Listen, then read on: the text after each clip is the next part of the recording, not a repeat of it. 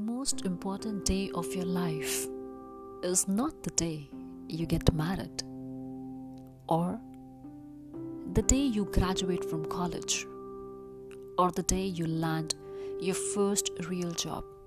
No.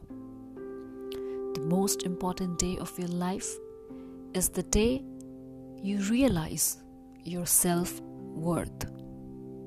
The day you realize that you are enough.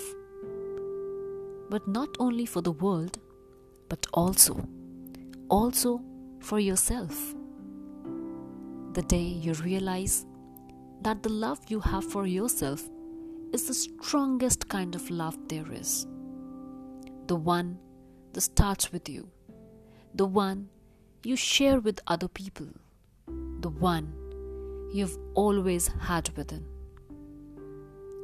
that is the most important day of your life. Realizing your self love and knowing how irreplaceable you truly are.